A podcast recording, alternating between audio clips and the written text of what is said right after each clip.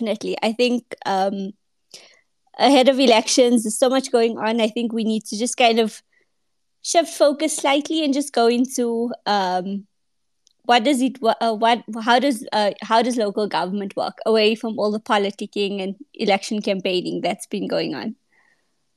Yeah, not true.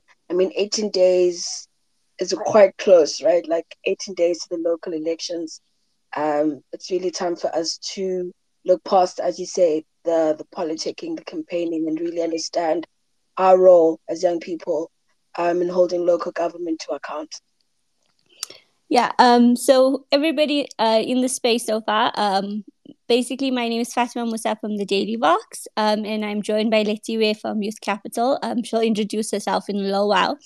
Um, but basically, tonight's another edition of the Chit Chat Club, which is part of um, the hashtag Be the Driving Force series and our Election Wednesdays focus. Um, and basically, we're going to be looking at the integrated development plans, um, which is something that every municipality in South Africa are required to produce. And it kind of maps out um, the municipality's short, medium, and long term obviously plan and it tackles various issues including spatial planning disaster management finances and i mean just going through the through this list, these are all of the things that I think, as we draw closer to elections, that these are the issues that um, we need to be looking at when we're deciding who we're going to cast our vote for, and even if we're not casting our vote for, uh, just looking at the leadership in our local government structures.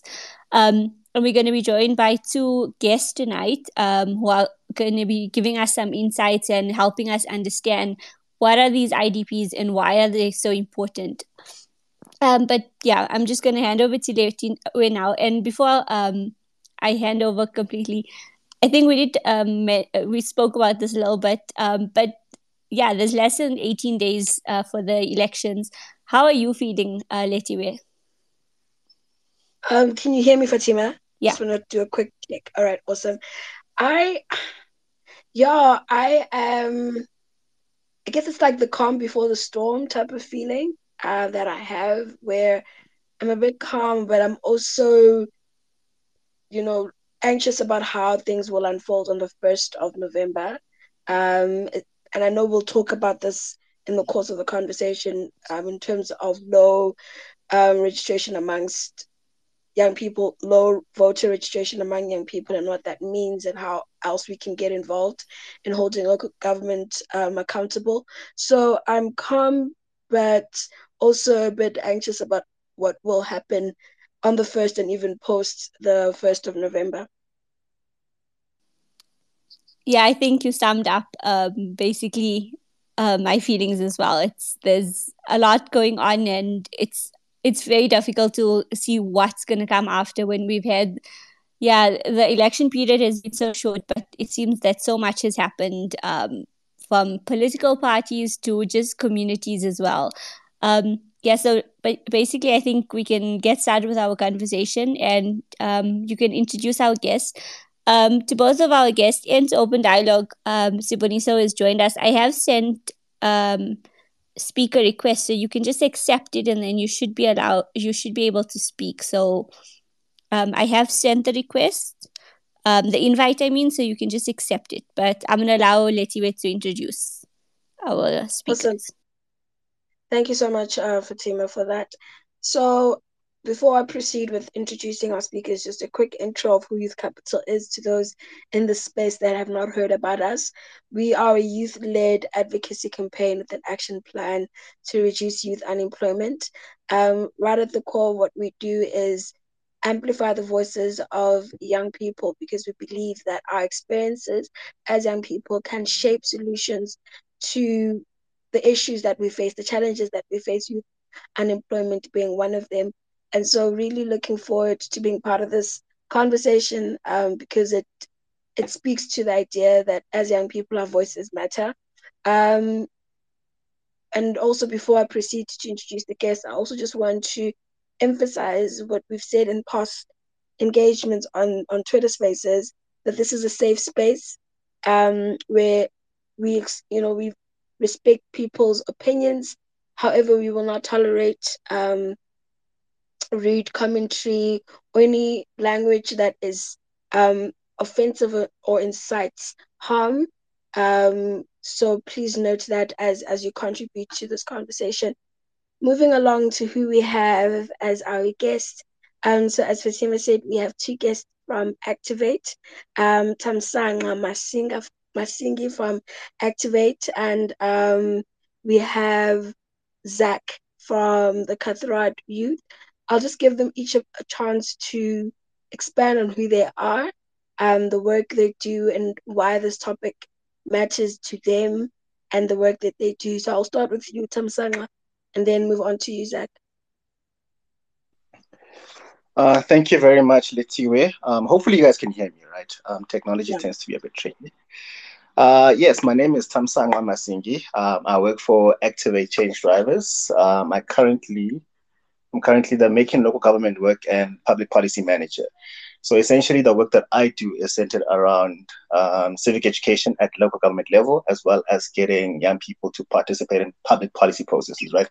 What we'd like to see happen is increasing the number of young people participating in key decision making processes and being aware of these processes so that um, whatever solutions we come up with as society you know they are relatable to you know the the largest demographic right so currently what we're working on uh, obviously is elections um, that's one of my key focuses leading up to elections, getting up a few community engagements, uh, looking forward to getting 200 plus young people participating as observers in upcoming elections. Um, and the reason I, I love this particular discussion is that we tend to focus on elections, on the electoral cycle, when there's other phases, you know, that are equally as important, right? Uh, there's more to ensuring that uh, to, there's more to making local government work than just voting, right? So what happens after voting is equally important, um, especially when a new council has been set up, you know, to ensuring that um, our governments are functioning and um, we are also participating and holding the people that we voted into council um, to account. So I look forward to the discussions. Um, just a disclaimer, I do not know all the answers, but this is a key topic of interest for me, um, something I work on, something I'm passionate about. And also later on, I'll be bringing on a colleague. She's currently in an interview. She'll be sharing a bit more from a councillor's perspective, since he's been part of uh, the Rustenburg local municipality. His name is Ofentse Kwambe. Um, and excitingly enough, you know, the movement that they started, which is We Thicken Community Movement, um, he's now the may- mayoral candidate for that particular party. But anyway, without further ado, I'd like to hand over to the next speaker.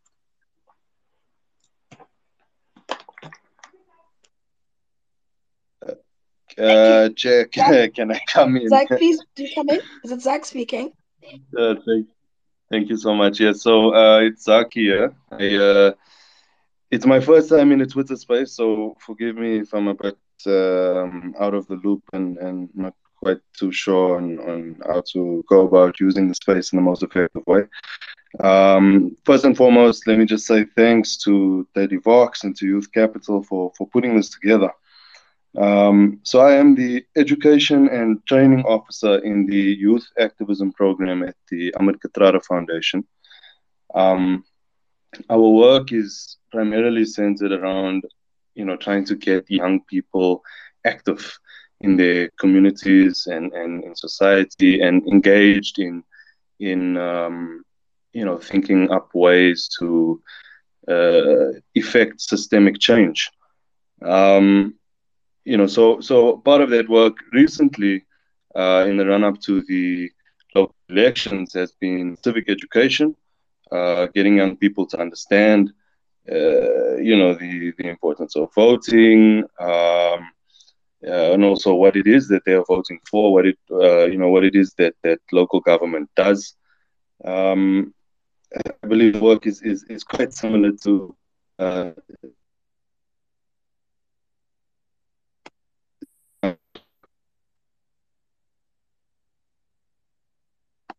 Um,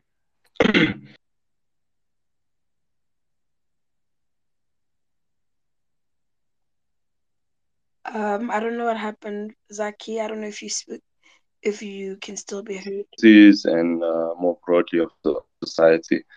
Uh,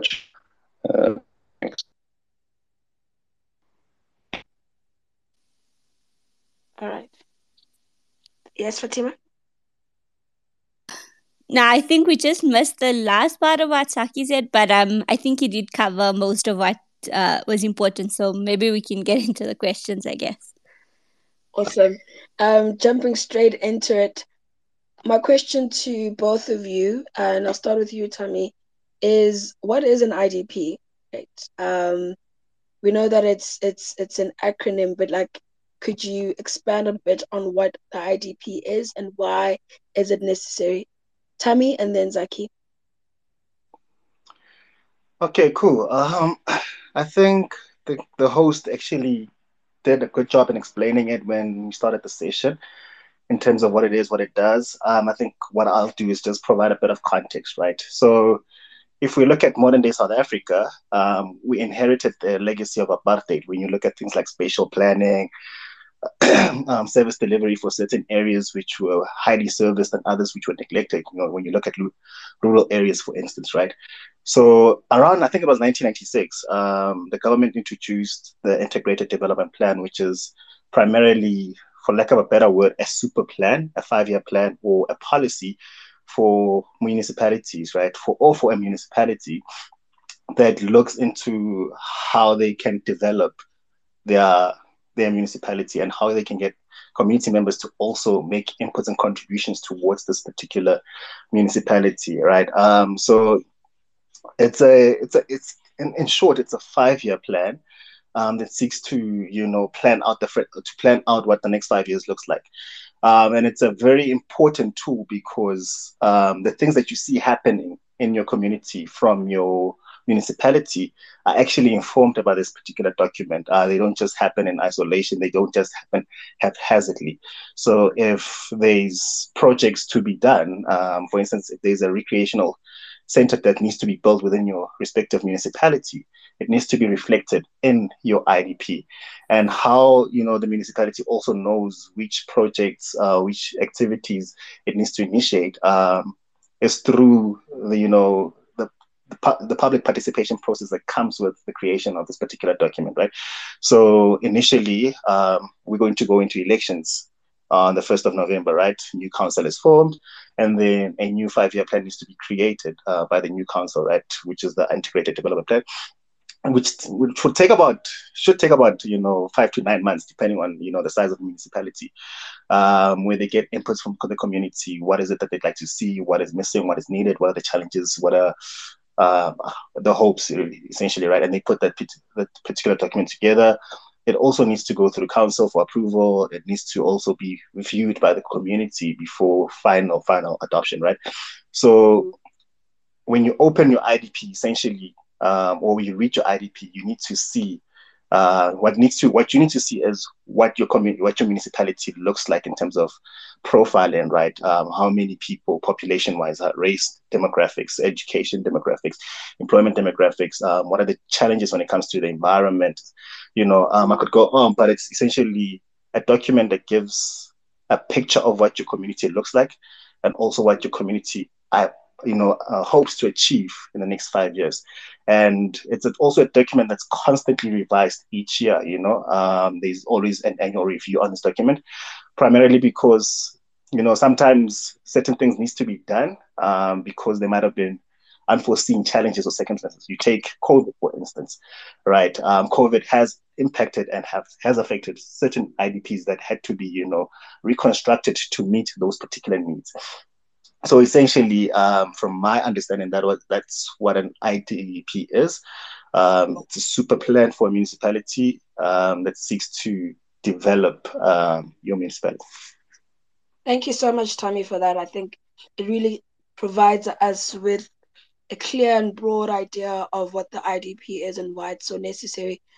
Zaki, I want to come to you and specifically comment on the fact that I know youth clubs at um, at Kathrada Foundation, um, there was a campaign recently that you ran about the opening of a library, right? And that speaks to the point about, um, you know, communities being developed and what the and the IDP highlighting what developments are necessary. And so, based on the work that you've done, the campaign specifically around the opening of a library in a particular community, why is the IDP so necessary to young people, young activists that you work with? Thank you. Um, I I, uh, I, I must uh, confess that I am incredibly new to the to the foundation. Uh, I only started my work there.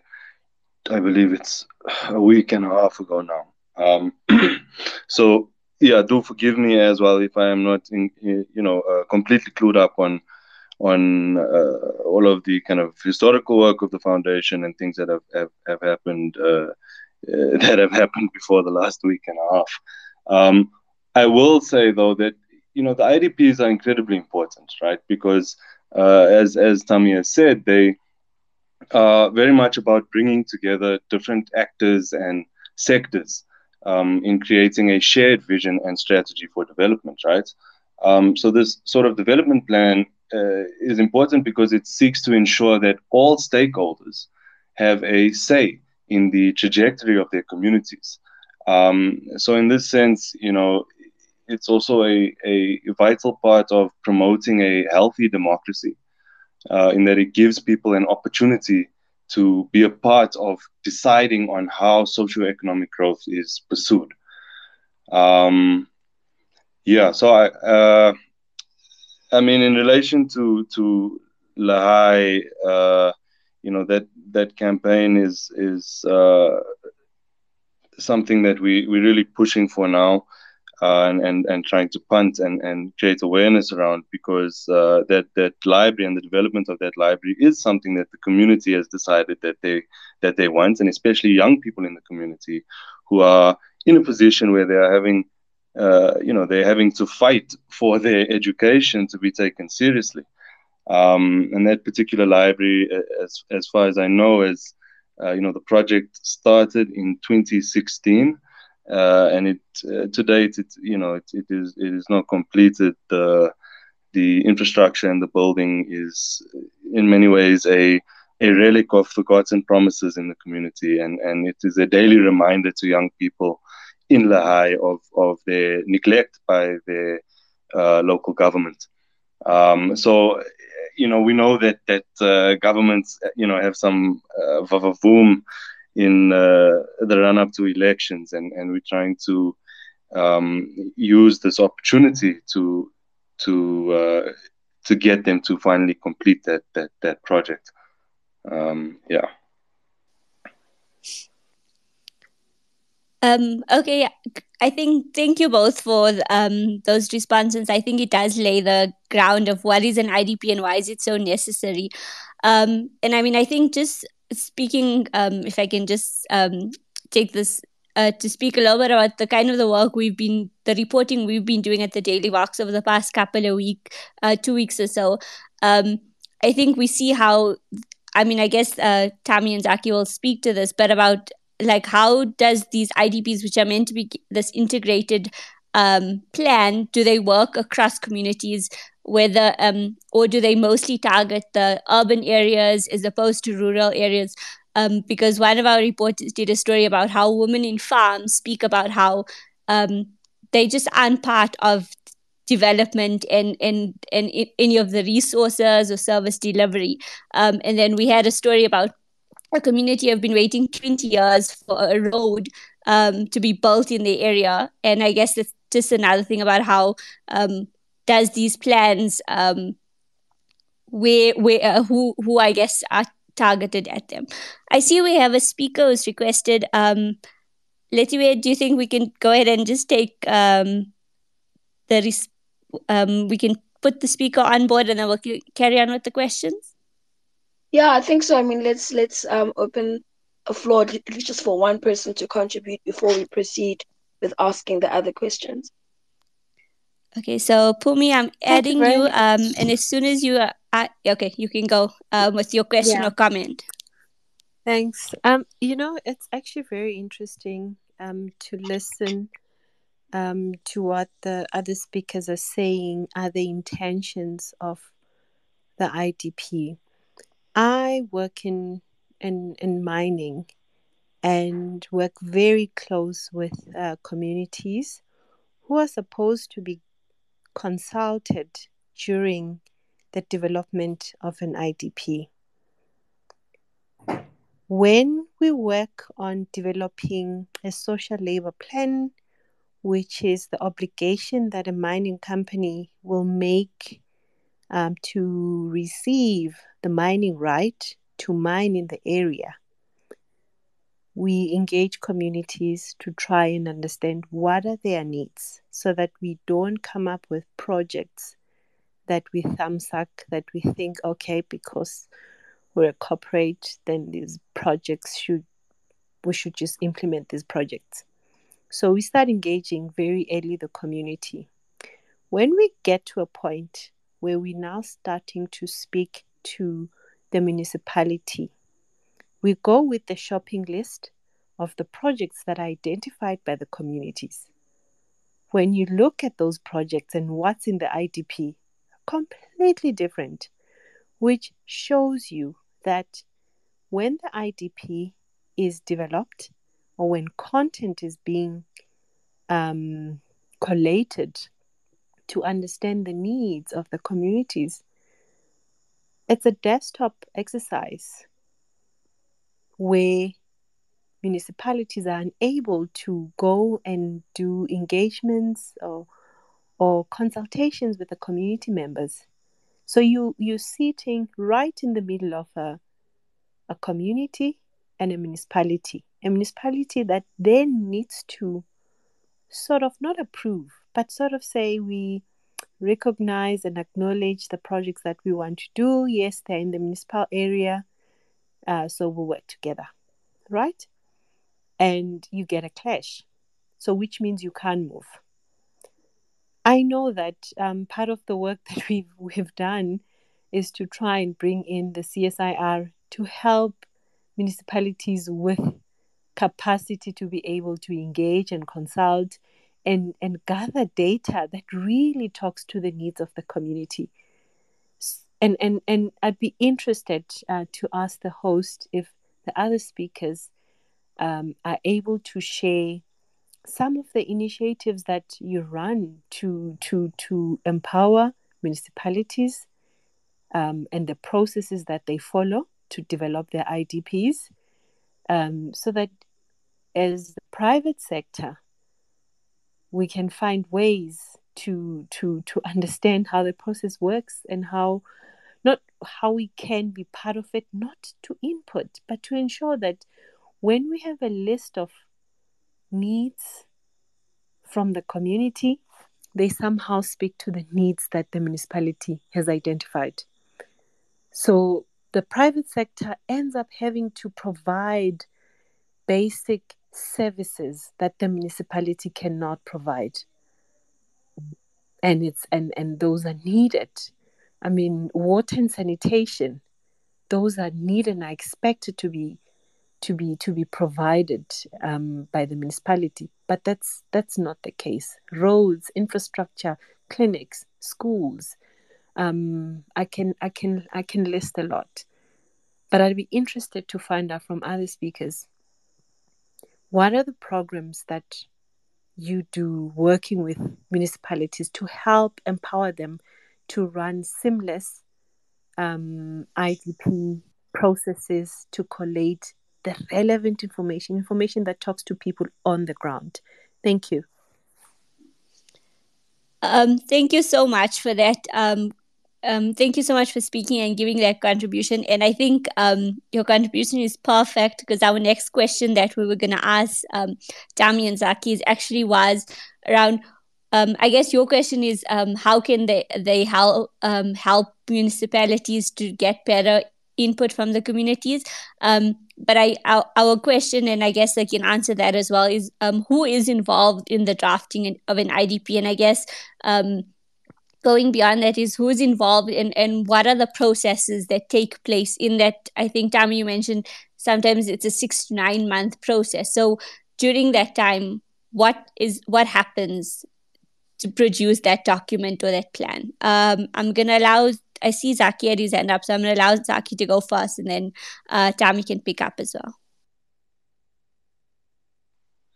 Um, I uh, thank you for raising that, uh, Mpumi. I, I think your your intervention is incredibly important, um, and it's a very interesting one for me, uh, largely because you know my my previous work or uh, place of employment was at, at Lawyers for Human Rights, and all of the work I did there was with uh, mining affected communities, um, and I think you you are very right that. Um, municipalities uh, often copy and paste IDPs, or at least they, they found to copy and paste ID, IDPs. And, and there's, uh, you know, there, there are instances where there is little uh, within uh, communities that they are supposed to be for. Um,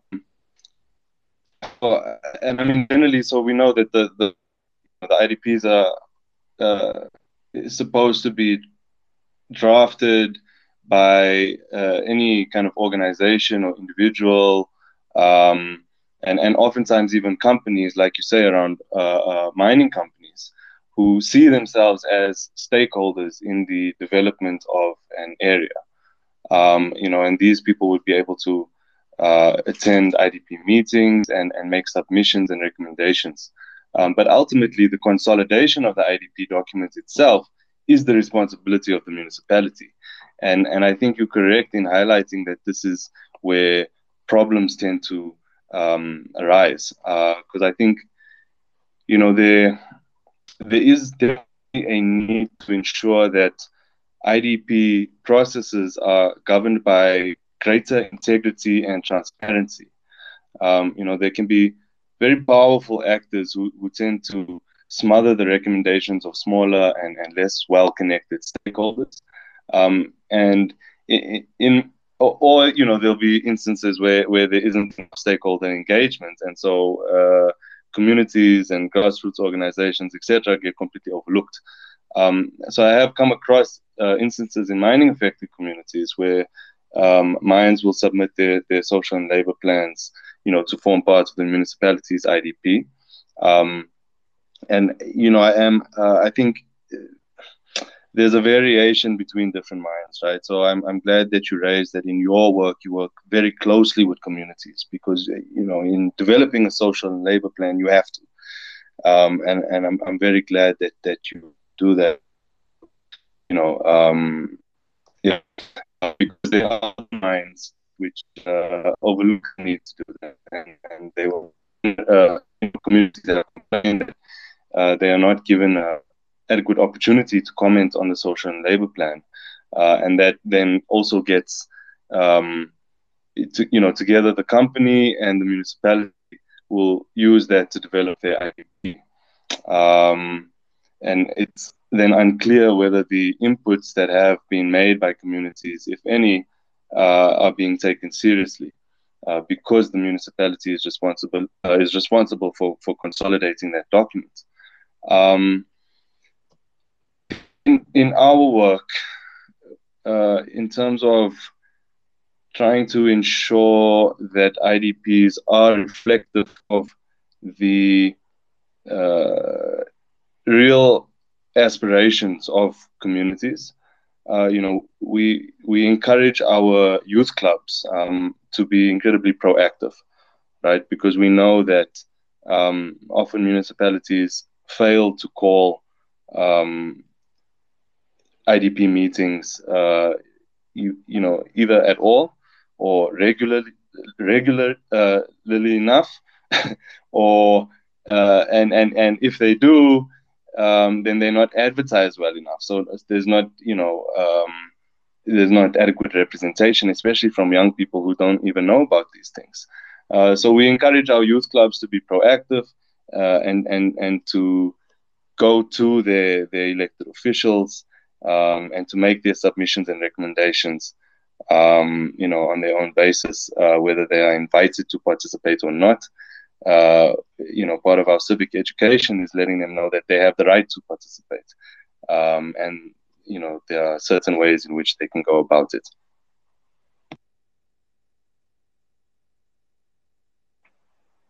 Um, can I jump in? Okay, um, I check the silence as yes.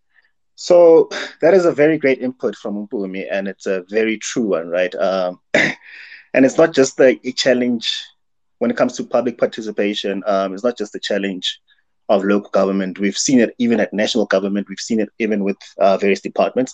I think one big obvious example was um, with the national youth policy um, last year when, if we all remember, the Department of Women's uh, Youth and Persons with Disabilities published a copy and paste of the previous youth policy, right? And they assume that no one is going to notice, right?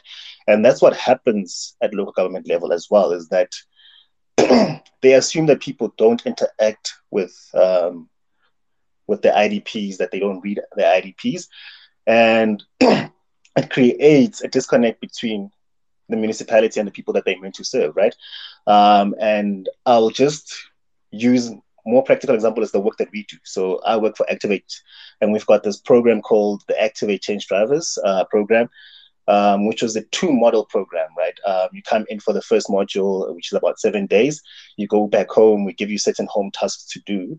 And then you come back, um, you present your home task, and then you participate in key learnings from the module two, and then essentially graduate into the network, right? Um, and the key focus of the, uh, what you call this, of the Activate Change Drivers program is to equip young people with the toolkit, you know, for them to be able to effect social change within their respective communities and their respective interests, uh, work of interest, right? And we have a few pillars that guide this particular program. The first pillar is leadership. Um, I think that particular one is uh, self-explanatory. We have socio-political navigation, which is a key one, which is an important one, right? We acknowledge that not everyone is interested in politics, but you know, at the end of at the heart of it all, politics is interested in you. It affects how you, you know, interact or live your daily life, and also because local government is, you know, the production or the provision of day-to-day services, you interact with local government on a regular basis. So we provide a toolkit in terms of how to navigate that particular space, right?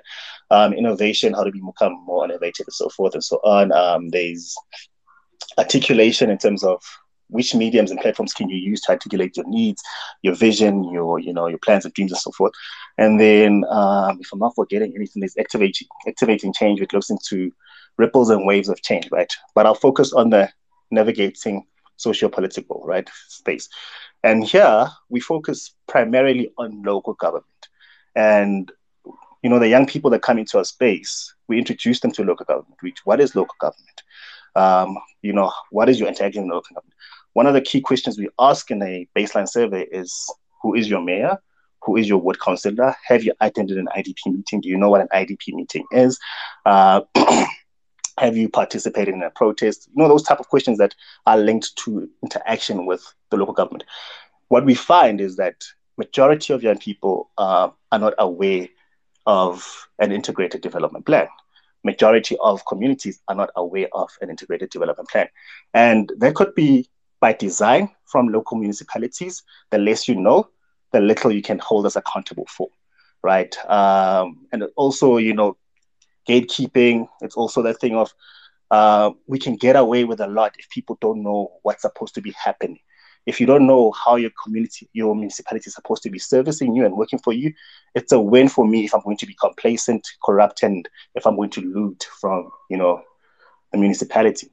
So we educate them about local government. We have session that speaks to that, introduces local government, how to interact with local government, how to report a local issue, right? Who is your ward councillor? Who is your mayor? What is the role of these particular characters, right? And then we, for module one, we then challenge them to go create a community profile, um, engaging with the community as well as engaging with the IDP. And then when they come back, um, they do a session. We do a session called the State of a Nation Address, where everyone from different municipalities, right? Because we host people from different parts of the country. They pre they have three minutes to present their communities, and altogether that gives you a clear reflection of what South Africa looks like. Key things that comes out of these of the State of the Nation address is that a lot of municipalities are actually withholding the IDP from community members, right? Um, you take Ahmed Kathrada Foundation, right? IDPs are supposed to be found in a public library. What, that's one of the places you can find it. Um, in the community of Lehae, they don't have uh, a functional library. They don't have access to an IDP essentially, right? Some websites are not functioning. where you're supposed to get an IDP, you don't get access to that. When you ask municipal, your ward councillors or the different councillors about an IDP, they're very resistant towards about telling you about, you know, the IDP in itself. They have questions. Who are you? Who sent you? You know, it's very defensive um, and it's very suspicious, um, the interaction that you come across, right? And secondly, uh, one of the key things that is reported is that what's in the document and what they see on a regular basis are not communicating to each other, right? They would say that they've completed a stadium. Uh, and they, I just thought about the previous stadium. Um, and then the community says, but we are not aware of this particular stadium. There was supposed to be a recreational center that was built during a particular period. No foundation has been set up, right? Or if a project has been done, the value for money does not translate when you look at the project and the money that is allocated to the particular project. Those two don't communicate to each other. So there is that uh, factor where councillors are taking advantage um, of community members not being aware that there are processes that the community needs to be a part of. And councillors are inaccessible right? So if I can't access you, I can't ask you questions. I can't be like, hey, um, when is the next IDP meeting? Because even when it comes to advertising of these particular meetings, um, it's a bit dodge. I mean, I'm from Mogale City, right? Um, there was a period of time where there was huge placards that advertises in advance, two weeks in advance, when in my ward there'll be a, a an IDP meeting with your mayor. I haven't seen that in the last three years. Granted, 2016, Mogale City was a hung municipality, which meant that it was it's, it's essentially a coalition government, right? However, what we were accustomed to is no longer something we see on a daily basis. We don't see the placards advertising um, IDP meetings. If we don't see that, we don't know where they're happening, and we can't participate and make contributions to that.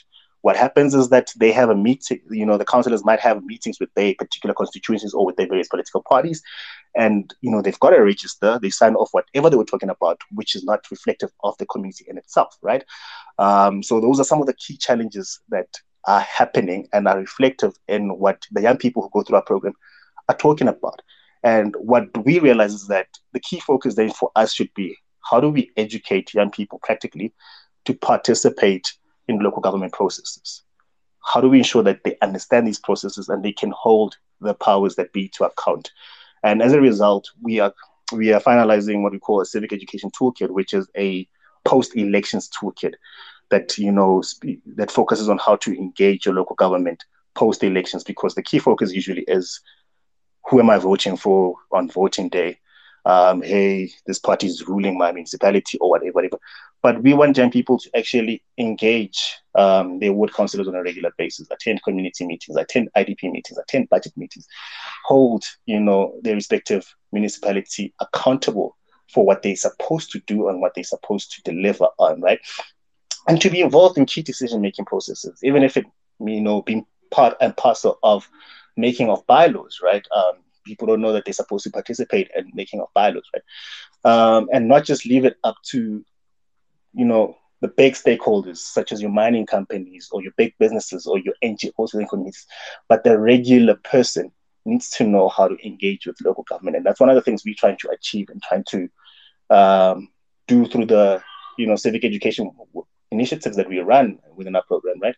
Um, and what we're seeing also, you know, over the years is that we're getting more young people from our network who are also participating in local government elections. I mean, this year alone, we have about 15 um, who are participating either through what uh, as ward candidates or as PR candidates. Um, and it, it, might be a small number, but it's it's a huge win when you see the people that have been through a program who walked in not necessarily understanding the local government space actually trying to own that particular space, trying to influence that particular space, and trying to, uh, you know, advance the voices of young people and also, you know, try to meet community issue, community needs, right? Um, key challenges that result in people not participating in IDP meetings is your ward councillor gets elected and they move out of your community. How do you access that person? You go to the website, the website is not functioning, so you can't get a hold of their numbers, right? You go to council to figure out who this person is. They tell you who the person is, but the person is not there. right? You don't know where to find this person. You don't know how to engage this person. So how do you then report that? So, you know, how do you report an unresponsive counselor? Something that you, you know we're trying to get a lot of young people to to engage with. You know, you can go through to the office of speaker, to the speaker's office um, to actually report this particular issue. You know, or the chief whip of a particular party. You know, so those are some of the things we're trying to address uh, when it comes to challenges um, at local government level. Unfortunately, we're not capacitating uh, politicians or officials of municipalities, but we're trying to capacitate young people so that they can be part and parcel of local government processes. Um, and then to answer the question of who participates in the IDP processes, it's obviously your councillors, uh, it's your community members, everyday community members, your faith-based organizations, your community-based organizations, um, key stakeholders such as your mining companies, your large corporations that have a stake in a particular municipality, right? Um, so yeah, those are some of the people who are involved in this particular process at different levels and at different phases. Yeah, um, before I, I go on and on, I think I can hand over back to the host. Thank you so much, Tammy. Um, that is such a thorough response about um, you know, one who is involved in drafting the IDP, but also the important role we play as young people to understand um, the IDP and everything involved in local government and who we need to talk to. On that note um, of, of being aware and, and just really engaging intentionally with um, local government processes and the IDP more specifically, from your experience, can you share with us what are some of the key features or common themes um, across the different IDPs of the different municipalities that you've noticed. Um, you know, maybe even the IDP from the community that you are from, um, and any other IDPs that you have observed and, and seen any common themes or features. So personally, um, I usually pay a lot of attention to the Mogale City local municipality IDP. Um, I've paid attention also to city of Johannesburg because that's where I work and that's where for a few years I resided. Um, and key thematic concepts or thematic areas that usually pop up is usually your municipal profile. So this gives you an idea of who you know who lives in the municipality, um, who are they? Are they employed? Um, how many are going to school? Um, you know, it's just the characteristic of your municipality, right? There's also the environmental, social, and economic analysis. You know, um, what are the challenges that uh, what are the environmental challenges that exist within this particular municipality? What are the opportunities that come with this particular environment? Social dynamics as well of your particular uh, community, as well as, you know, employment status, right? Employment, economic activity, how many people are employed, how many people are unemployed. Um, you know how many child-headed households are there right that's and also basic services what basic services are you know are adequately given to community members what basic what basic services our community members don't have access to right you know informal settlements running water might be a huge challenge um, electricity might also be a challenge you know so it needs to highlight this in detail um, speak to this in detail right financial analysis you know it needs to be there in terms of how much money you know the, the municipality received either from uh, I think it's Treasury Quanta and as well as the re- revenue generated through the services that they provided, you know, whether it's rates and taxes, um, electricity and stuff like that, right? And then um, there's also, you know, the different projects that, you know, the municipality is planning to embark on, um, as well as the status of that project um, whether this project is something that's going to be initiated in year three of the five year plan or year two, year one. If it is something that has started, what is the status of that particular project? Um, also, the budget allocated to this, right? So, whenever you see a project um, initiated by your local municipality, you, there needs to be they needs to be they need to be transparent about the amount of money that particular project has been allocated, right? Hence, we know even I forgot what's the name of the municipality in the Eastern Cape that built a stadium for allegedly 20 something million. But when community members looked at that particular stadium, it did not reflect um, 22 million. That's how people know how much money is supposed to be allocated to that, is because they need to be transparent. It can't be kept a secret, right?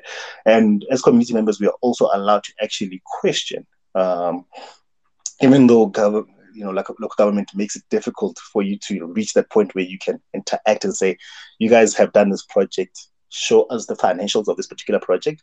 Uh, they they very quite resistant, you know, and it also speaks to the rot that exists within uh, local government, right? Um, but essentially, you know, when I think about it, IDP is essentially, you know, speaks to the planning, the budgeting, where resources will be allocated, how, and so forth, and also the decision making processes that linked to a particular IDP. You know, so those are some of the key thematic areas I think of when I think of an IDP. Uh, perfect. Thank you. Thank you, Tammy. Yeah. Um, thank you so much for that. Um, and uh, for anyone who's in the space and who's joined us and would like to either ask any questions to our speakers um, or make any comments, please feel free to um, request to be a speaker and we'll add you in.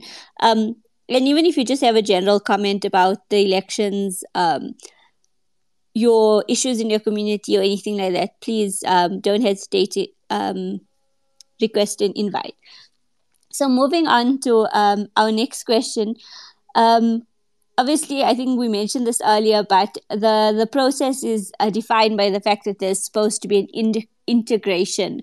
Um, that's the key word in this whole plan. Um, but how true is that for actual IDPs? and how I mean, I guess obviously there is integration perhaps in, in terms of that all of these need to um, work together and in relation to each other.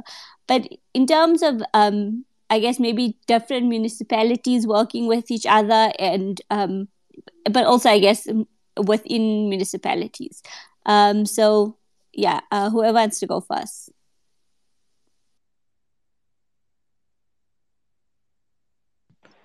Um, I'll just come in briefly. I think I think Tommy is perhaps a better place to to provide more clarity and uh, depth of analysis on on you know the the reality. Um, but I mean, as I said earlier, I, I do think that there is a great need to uh, ensure that these IDP processes and, and how they are uh, put together and developed, uh, that they are governed by greater integrity and transparency um, you know, and, and that is something that uh, we should definitely be pushing for and, and mobilizing towards because there are issues. Um, I think you know it has it has been mentioned, but it is worth reiterating. Um, you know that these issues, uh, be they copy and pasting the IDPs, uh, or you know a, a, failure to proactively engage uh, with communities and with different stakeholders in the community, um, as I think you know, Tommy was talking about the fact that that municipal councillors and ward councillors uh, don't go out of their way to make themselves accessible to those who they are representatives of uh, is a huge issue, right? Um, and you know, in, many ways, it, it makes their job easy, uh, since their job essentially is to represent uh, the people within their ward. Um, you know, if if they not uh, actively engaging with and hearing from those people, uh, then their job is easy because there's nothing for them to represent, nothing uh, for them to fight for on, on municipal councils, etc. Um, so there is a need for for uh, for us as young people, but generally just as as as uh, people within democratic setting um, and and with rights um, to hold our elected officials to account. Um, you know, even uh, if they are not the people who we voted for, or even if we did not vote, uh, those officials are still your representatives. You know, they are not just the representatives of those who voted uh, voted them into the position that they are in. Um, yeah, so I, yeah, I'll, I'll, let me hand over to Tommy to to give us some some depth. Um, in terms of integration, um, how true is it or how reflective of it is it?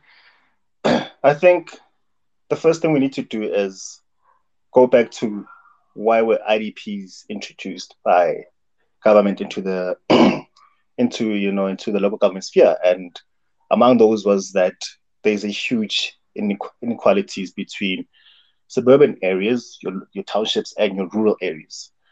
Historically, some areas were not serviced. Historically, some uh, areas um, had poor spatial planning, whereas others had proper spatial planning, right? And have we seen much integration in the last 27 years or so, or the last 25 plus years or so? Uh, I would say no. Um, and I would use my the area my dad grew up in. Uh, it's an area called Samahansi in Mokopane, right? Till this day, till this day, an area with a population over uh, 20,000 residents still doesn't have running water, right? Um, but it's not that far off from Mokopane, right? It's about 15 kilometers away. The residents of Mokopane have running water, they've got tap water, whereas the residents of Tamahansi, right next to them, right, um, still need to go fetch water either from a single tap that the community uses or from a nearby river. How is it that with all you know that has been happening over the years, you have communities that existed before the IDP was initiated, existed throughout the IDP processes, still don't have the basic services of running water, right? Nearby communities are being built around that particular area, right? So next to it, there's an area called Masodi. It's relatively new. It's about six, if I'm not mistaken, it's less than 10 years old. Some of those houses already have you know, tap water in the yards. How is it that an area that that's close by doesn't have that tap water, right? You look at tar road, right? Um, not all communities have access to tar road. You know, more, most of them it's gravel road. What is actually being done to ensure that, you know, uh, townships and rural areas actually have decent roads that you know you can use. There's some areas um, where when it rains, the bus does not even go into the community because it's difficult to drive into. So for a week, for about two weeks or so, people have to now walk distances to be able to reach the bus. So now it's spring, it's summer, rainy season. The challenge now becomes access and transport. I have to walk great lengths to actually be to have access to transport. So it's it's not yet uhuru when it comes to the integration plan, um, integrated development plan, actually being an integrated, uh, in you know the reality of integration, right? We're still seeing the gap, you know, widening between the suburbs in terms of service delivery, rural areas in terms of being serviced, in terms of being, you know, at you know, being taken into consideration when development needs to take place. Suburban areas, you know, they're good. They get things like Wi-Fi, fiber, Wi-Fi. Um, where you use townships, it takes a process for fiber to be installed in a particular area, right? Uh, traffic lights. Typical example nearby me, Johannesburg, uh, there's an area called Durban Deep. There's one traffic light there that works for about two months, and for the rest of the year, it doesn't work, right? That will never be the case in some of you know the areas within the city of Johannesburg. Yes, Willem Nicole, there's always traffic lights out, but they get fixed quickly. There doesn't get fixed. Same thing with the Rivoli, right? So I would say that there's a huge challenge when it comes to the integration, and part of it is that um, these these policies, these documents are being drafted, are being written, but they're not being implemented adequately, right? Whether it's due to incompetence, uh, complacency, looting, corruption, uh, I'll leave it up for you to decide. But there's various factors that are hindering or acting as a barrier for us to have inter integrated, you know, development development within our spaces, within our municipalities, right? Those that can afford to also invest in their own communities financially are better off than communities where, you know, financially they can't afford to invest into their own communities. You see, there's a huge disparity and differences between schools in rural areas versus schools in suburban areas. You know, where some schools are still having, you know, pet toilets, where others have decent toilets, right? Um, toilets that you can flush. So there's there's still a long way to go, even though we've got you know systems and processes that can actually develop our municipalities. We're not seeing that take place. Um, if it's a question of political will or you know the administrative wing of municipalities not doing their work, that's you know a story to tell, right? There's some some municipalities where you can report an issue on yourself, or you know you just send an SMS. Two days later, the pothole is fixed. Some municipalities where you will never see uh, your your respective councillors, right? So there's huge disparities. What the reasons for the integrated development plan to be brought into our local government and what is currently happening are not meeting each other. The concept is a great concept, as much as many of our policies, even at national or provincial level, these are great policies, but the implementation thereof is either non existent or poor or is hindered by corruption and looting.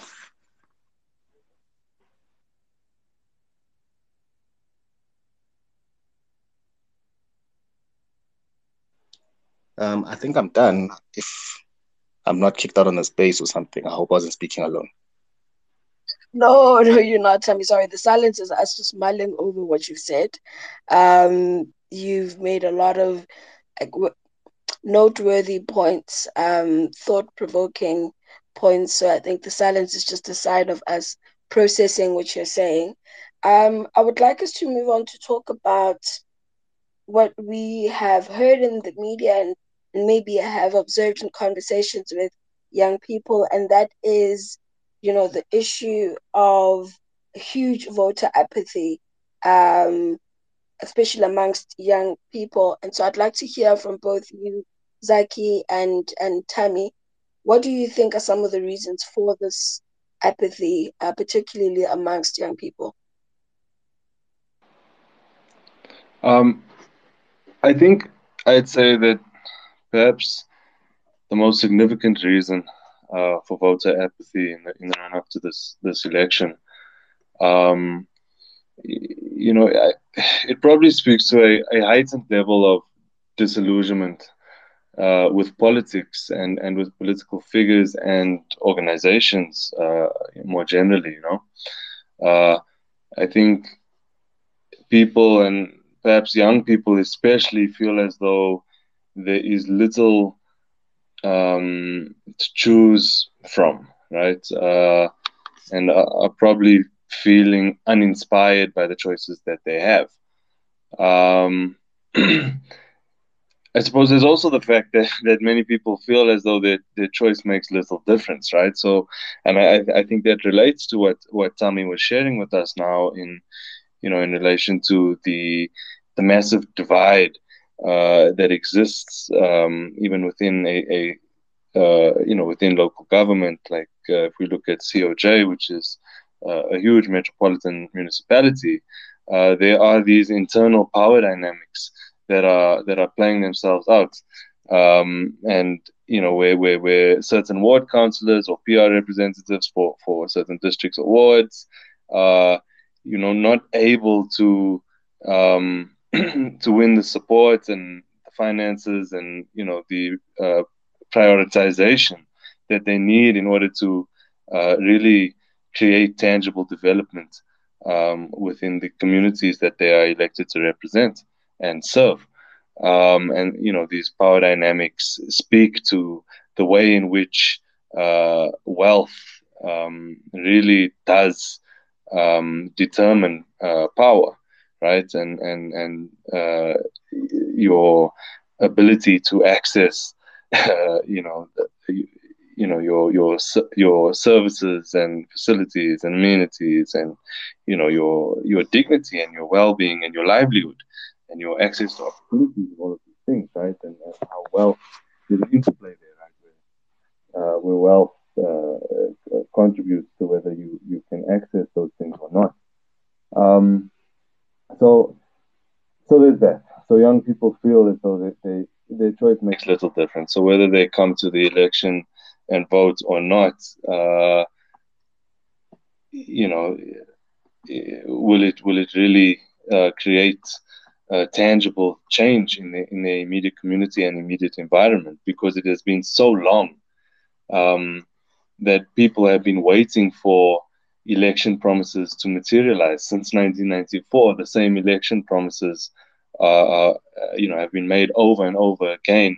Uh, yet, in many spaces, little has been done um, to you know to really uh, achieve uh, achieve them.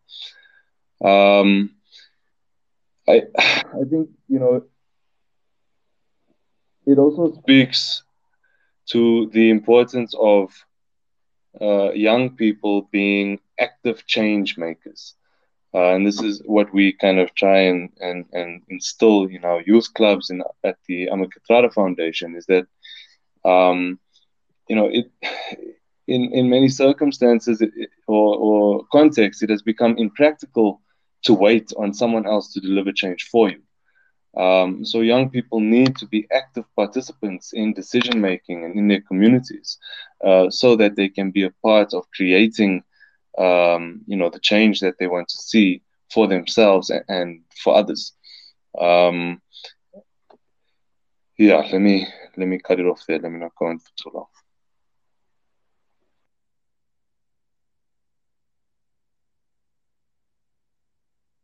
Tammy?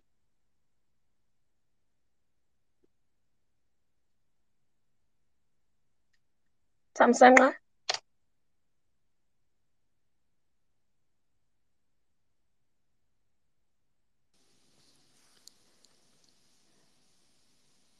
Uh, he's unmuted, but I'm not sure. Um, oh, he was by mistake removed as a speaker. That's the I. Just adding him back. Okay. Uh, In the in the meantime, I must also warn you guys that I'm scheduled to load shed now, and if I do, I'm gonna be uh, I'm gonna lose connection. Uh, then maybe uh, while we wait for Tammy to reconnect um, as a speaker, um, Zaki, before you, um, if you are load shedding, you have to leave us. Um, our kind of final question to just wrap, that we were going to wrap up with is what are your personal thoughts ahead of these uh, elections? Um, and basically, what what would you say um, is an alternative to people who don't want to vote and who are disillusioned, as you mentioned, with the system? Um, do you have any? I mean, obviously, working with the Kathrada Foundation and the work you do, are there any? Um, I guess options or advice you'd give to people on how they can interact outside of the electoral system with political processes? So there are definitely options um, that, that people have. I, I suppose let me let me first get to the first question in terms of my own personal thoughts ahead of the elections. Um, I found, and, and perhaps this this feeling that I have is one which uh, other young people uh, are experiencing as well, whereas there there isn't a real emotional connection to my vote and to participating in this upcoming election. Um, my vote is more of a of a strategic one. Um, and I, I don't know. I, I find that to be an issue, and I think it, it speaks to, you know, what I what I was talking about in terms of there being a a, a lack of uh, genuine uh, alternative and, and a lack of substance and integrity uh, within the options uh, that we have, especially within um, uh, political parties. Uh, although at the same time, I also see. Um, this particular election as an incredibly interesting one. And even though for me, uh, I don't connect uh, emotionally with, with any of the options that are made uh, available in this particular election, um, I still see it as a good sign of a healthy democracy that there are more options um, you know that have a real chance of of uh, galvanizing support and and coming into um, uh, positions of of uh, you know elected positions uh, during this election. Because um, I think politics has been very one sided or very binary either one sided or binary you know in uh, in South in throughout South Africa's democratic uh, history and experience. Um, and this election for me marks uh, qualitative turning points in many ways where there are other options that are emerging. Um, and I think that is a sign of a healthy democracy. And, you know, I would encourage people to be actively involved so that uh, those options can continue expanding. Um, and, you know, uh, hopefully one will emerge that they can really inspire an emotional connection um, you know, within a within a, a mass voter base. Um, and then, in relation to uh, other options that people have, uh, you know, if if they choose not to vote, um, I think, like I said earlier, it's it's important to remember that even if you don't vote, uh, the person who comes into office is still your representative, um, and they are not the representatives uh, only of those you know who voted for them. Um, so you do still have every right to to engage with them and to hold them to account. And there are different ways that you can do this. Um, so if you're a member of a political party, I mean, in political party meetings, you should be able to engage with your your PR um, representative, you know, your proportional, sorry, your proportional representative um, or council member. Um, and at those meetings you can speak up and you can exercise influence. And then of course there's also what we've been talking about public participation meetings like like like the the idp uh, meetings and processes. And there's also participatory budgeting meetings. Uh, and these are useful places to make inputs and inroads. Um, and then of course i mean it, it is difficult because uh, a lot of our ward councillors and council members make themselves scarce and hidden, uh, but we are and should be able to have personal contact with representatives. Uh, we should be able to schedule meetings with them, to invite them to meetings. Um, uh, and in that way, you know, uh, be able to participate in the trajectory of our society and of our immediate communities. Um, and if if they are not making themselves available to to discuss over the phone or via email or, or in person, uh, we can mobilize, right?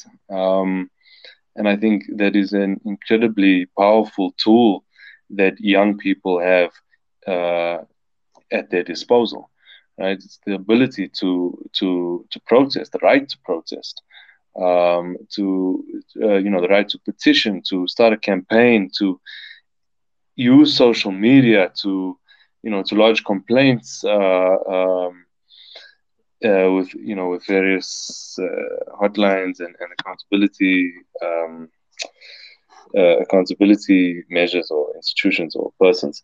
Um, but this is, I mean, this is this is uh, throughout history, you know, protest and and and uh, uh, mobilization and community organizing, you know, this has been the uh, the the root and the core of systemic change in our world and in our society, and uh, I think that is perhaps the most powerful tool that young people can use, especially those young people who are disillusioned. And those young people who um, you know who, who uh, see the the act of voting as as uh, one which does not uh, create real change in their worlds. Um, you know, and the alternative is to fight for a world that you want to be a part of and that you want to live in, and and that is an option that people need to know that they have, and it's also a part of being uh, an active citizen and of holding your your elected officials to account.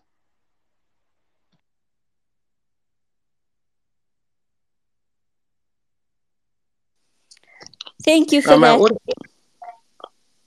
Yes, uh, Tammy, please go ahead. Um, I don't know if you caught both of um, mine's and Letiwe's question. Um, do you want me to uh, say uh, repeat them, or are you good to go?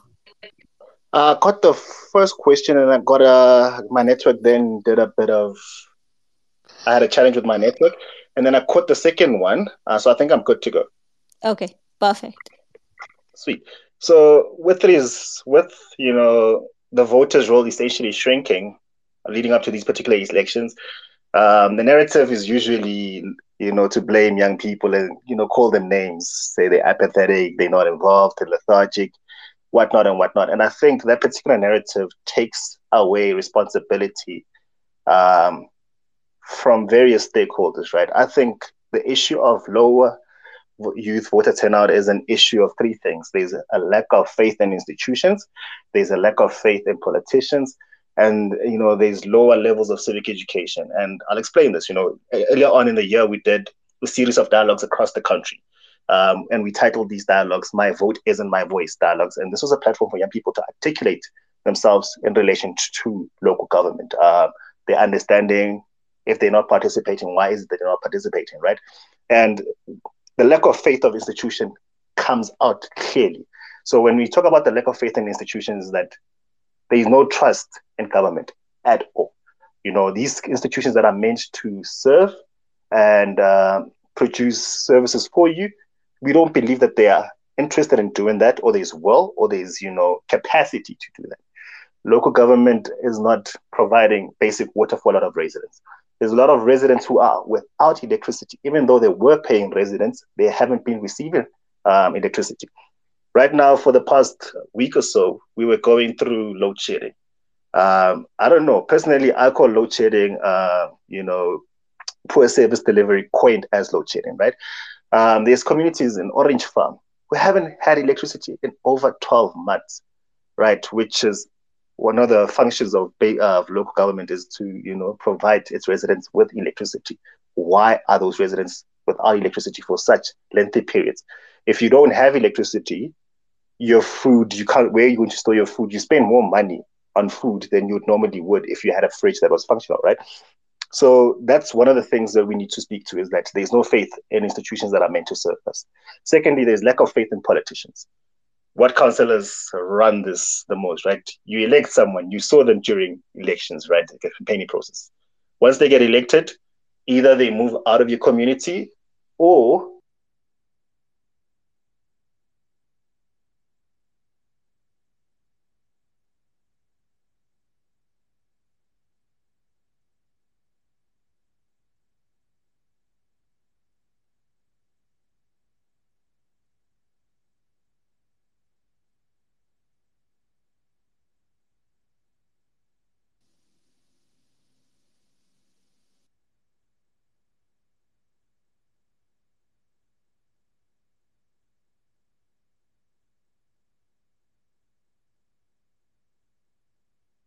Hi, have we lost Tammy by any chance? I do think so. Um, I can't hear him from my side. Not sure.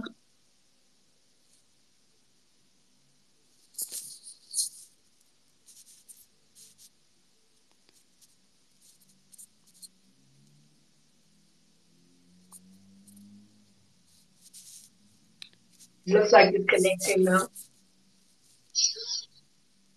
Tammy?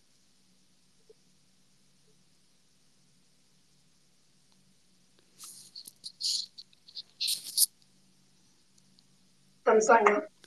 Um, I think he um he's lost connection for a moment. So I'm adding him back as a speaker. Um.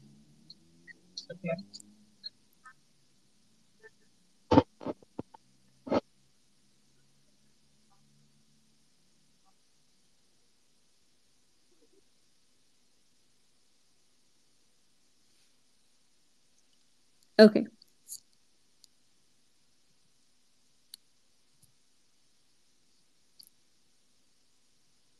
Can you guys hear me? Hello, am I audible? Yeah. Okay. No, sorry about that. Um, load shedding just took place. Poor service delivery. Um, so lack of faith in, in politicians. I think that's where I was at. We now look. We're we're in a, we're in a pandemic, right? We've been in the COVID nineteen pandemic for over a year now, right? And the an official trusted with ensuring, you know, we get through this, right, um, is now found to be practicing, um, who was found essentially looting, right, um, or being corrupt. And this is the former Minister of Health, one of the most critical um, departments needed for us to actually get through this particular pandemic. And you have a politician who is now um, looting funds from, you know, who's looting state resources for personal gains and personal use. How do we trust such people? How do we trust that politicians are actually out there to serve our needs um, as opposed to self self interest, right? And these things lead up to young people not trusting uh, politicians or wanting to be involved. If I feel as if you know I'm going to vote and this person is not going to loot resources, why should I participate in this particular process, right? So that's the second point. You know, uh, the lack of faith in politicians. The, the third one for me is around civic education, right? Some schools actually do a good job in educating high school learners about um, democratic processes such as the electoral cycle, right? And some institutions, some schools, unfortunately, don't. So you have 18 and 19 year olds who leave school not knowing what the difference between local government is local government provincial government national government. They don't know what the functions and role of a mayor is the what functions and role of a ward councillor. They don't know um, what is the purpose of local government in relation to you? What is the purpose of national government in relation to you? Um, you hear these fancy words someone is an mec but i don't know what an mec is. Someone is a premier i don't know what a premier is right? So if I don't know about these processes, why should I participate in these particular processes? What you know, what incentive do I have to participate in this process? Right? Um, there's also a lack of active citizenry being taught um, at a young level, right? Or patriotism, for lack of a better word, right? Um, so I walk out of school, and one of the examples I also like making is that when I'm in matric, when I'm 18 years old or 17 years old, I have to beg my teacher, I have to ask my teacher to go use the restroom, right? Simple thing. I need to now ask for permission to go to the toilet. The following year, I'm expected to make a decision that will impact who will govern my municipality for the next five years. From asking permission to go to the loo to making such an important decision that affects me on a regular basis. There's a huge disconnect in terms of trust in a particular individual. At one point, you didn't trust me to be able to walk out of your classroom to go to the toilet um, without you you know, um, micromanaging my actions and behavior, then the next moment I'm expected to make essentially a life changing decision, right? So for me, uh, we need to look into the faith that we put in young people. We need to look into are we educating young people about various democratic processes? Politicians need to take ownership of the reason why we have lower voter turnout in, you know, we have lower voter turnout in essentially every election, whether it's uh, municipal elections or national and provincial government elections, right? They need to own up to what they have done. They it's not it's not by you know mistake or chance that young people are saying I'm not interested in this, right? You turn on the TV, there's some you know corrupt activity that a politician is involved in. Today we heard about the was it the NEC in Mpumalanga who was being um, charged for murder, right? An official, a politician somewhat a public servant charged for murder, right? Zweli Mkhize is a classical example, right? Um, we had an entire president of the country who was in and out of court, you know, even after being a president, you know, in his retirement, is in and out of court. You know, the deputy president of a particular party was, you know, named in the VBS scandal, right? Ward councillors are non-existent, right? So if we don't trust these particular people, why should I put my vote next to their name and enable them to do what I might not believe in, right? And then I think also, you know, the, the fact that, you know, independent candidates, as much as I love them, they get silenced in council, right? Because they don't have um, other, what you call this, they don't have colleagues to assist them on a particular matter. When we vote in local government, you know, we vote for your ward candidate, right? And that's where your ward, your independent would come in. And we also vote for a political party which then brings in the, the PR candidate, right? There is no independent PR candidate. So on issues that matter and issues that affect the communities, independence gets silenced within local government, right? I might be fighting for a particular issue, but if the numbers are not in my side, there's little that I can do in my municipality. And if independents aren't achieving the desired effect at local government level, and we've lost faith in, you know, in political parties, chances are I'm going to withhold my vote right? So we need to look into politicians need to own up to that process and you know take accountability and redress their own behaviors, redress their own work, right? And then in terms of institutions, right, uh, we blame government, we blame politicians a lot, but we need to be honest. You know, when you look at government, um, there's the administrative side of government, and there's also the political leadership side of government. Political leadership, we all know of. And then there's the administrative side, which is rotten to the core. Um, and a typical example would be your, you know, your department of licensing, right?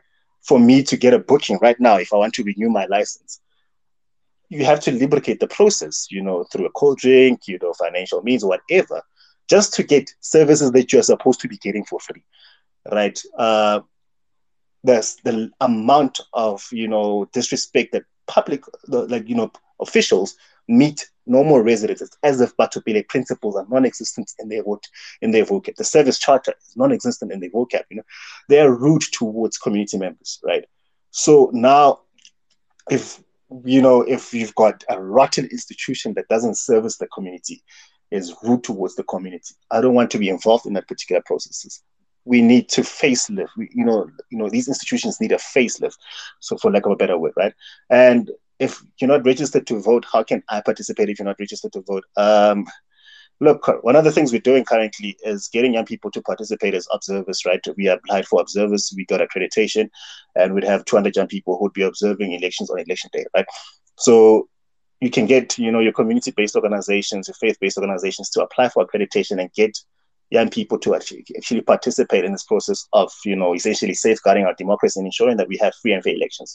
We often hear of ballots going missing, right?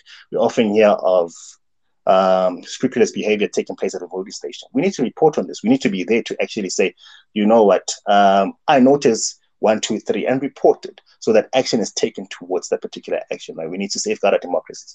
Another ways we can participate is more importantly, what happens after voting joining ward committees, right? Being part of a ward committee um, on a particular issue that you're passionate about. If you're passionate about sports and development, be part of that, you know, make inputs and contributions towards that. Hold your councillor to account, right? Attend the state of your municipality address. Know what your mayor is saying. If it's not true, hold them account, right? We need to also start applying pressure on government reporting issues, whether we report these issues to um, certain officials or we report it to on, social media and putting it on blast, right? Same way the municipality in uh, Mpumalanga was put on blast for that particular stadium. We need to do more of that so that they know that we are watching them. You know, we are active in what is happening within our respective communities. So we shouldn't just look at participation just at voting level, but we need to look at it at you know what happens after a vote who is my ward councillor? Engage your ward councillor. If there's issues in your community, you are allowed to go directly to your ward councillor and say, hey, on my street, the street light is not working. On my street, there's a pothole. On my street, there's that and that that is not happening, right? Your councillor, their responsibility is to actually take that issue to the respect, either the respective committee or to, to council to ensure that it is taken care of, right? So we need to actively, you know, participate in these processes, whether it's joining ward committees, whether it's um, being a watchdog of certain degree, right?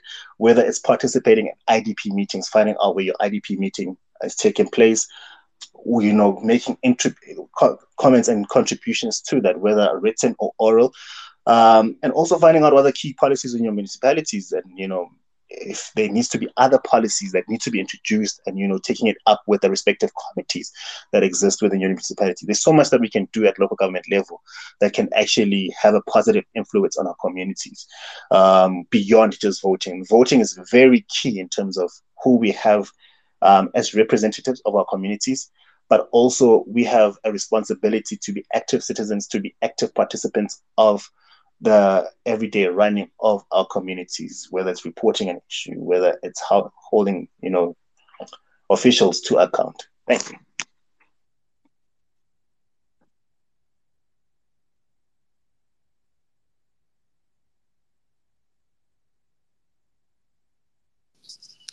Thank you so much um, for that, uh, Tami, and thank you um, for all of those very valuable insights, and um, for Zaki as well. Um, Letiwe, do you have any? Um, we actually, I think, um, coming to the end of our session because uh, we don't want to keep uh, people too late uh, in the evening um, sitting on social media. Um, but yeah, thank you to both of our guests and for everybody who joined. I think we had a good um, room today and uh, people were engaged and um, we're available to engage with after the space is over as well. Um, feel free to tweet any of us, and um, hopefully we will get the space um, saved in some form in the coming weeks. Um, so you can look out for that. Um, that's it from my side. Um, uh, thank you for joining us, and um, and it was great